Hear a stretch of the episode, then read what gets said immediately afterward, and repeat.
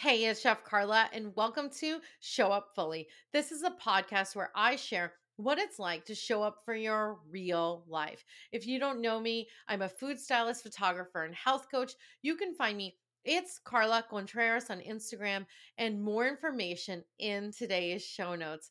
This episode is day two of the Show Up Fully Challenge. Today, we're going to be talking about deep nourishment. Yesterday, we talked about rest, and this is all part of the show up fully method, which is rest, deep nourishment, movement, mindfulness, and water. These are the five things that I used to heal myself and also continually work on as a practice. If you want to head back to day one, if you haven't listened to it, go ahead and do that now and then come back. So, deep nourishment. This means different things to different people. And I also want to make sure upfront that I tell you there is a journal and a workshop to go along with this podcast. So you can access that in the show notes. So, deep nourishment for me used to mean like eating greens three times a day, not eating a lot of sugar and processed foods and like it was like a laundry list of rules around food. Then I started practicing this in 2019 and I'm like deep nourishment is so much more than this physical food and it's so much more than having food rules. For me, I want to deeply nourish myself and I like to use the term, and I, I recently started to use this show up fully foods.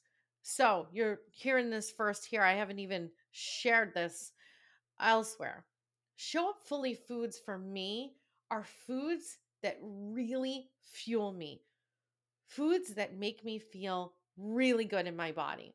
And also, when I have treats or as the way that I define treats, or as Keri Glassman say, conscious indulgence, like actually choosing to have a treat.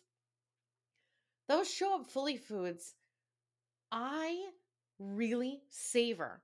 So, really savoring ice cream, really savoring that dark piece of chocolate. So, for me, deeply nourishing myself is Yes. I, I make this like green smoothie soup that's like the ultimate fast food with bone broth and ginger and coconut milk and it's awesome. It's delicious and I love it and my mouth is actually watering right now because that's something that deeply nourishes me. But I also like to have nourishment in the form of pleasure. So really assigning and I think that this is the show up fully method, like to a T. It's like really showing up fully for every single moment. And that includes food. And I know that I'm a trained chef and I probably could talk for an hour about this, but I want to really make a point here that the focus of the show up fully foods is yes, foods that fuel you, foods that make you feel good, and also foods that give you pleasure, like having a piece of birthday cake or enjoying a hot chocolate chip cookie out of the oven and like sitting your butt in a chair with a cup of coffee, with a cup of tea, like creating a experience, creating a ritual around this, really showing up for it. That is a completely different feeling and this is from my personal experience and i would love to know yours that is a completely different experience than when i sit on the couch and grab a bowl of ice cream and then i'm inhaling it in front of like a four hours worth of netflix.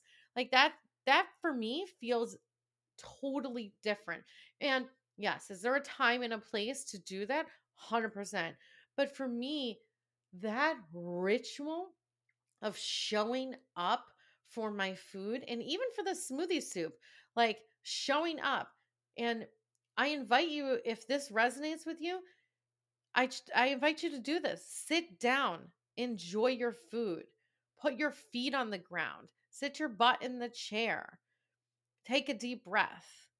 And if you're a parent, I completely feel you and understand this.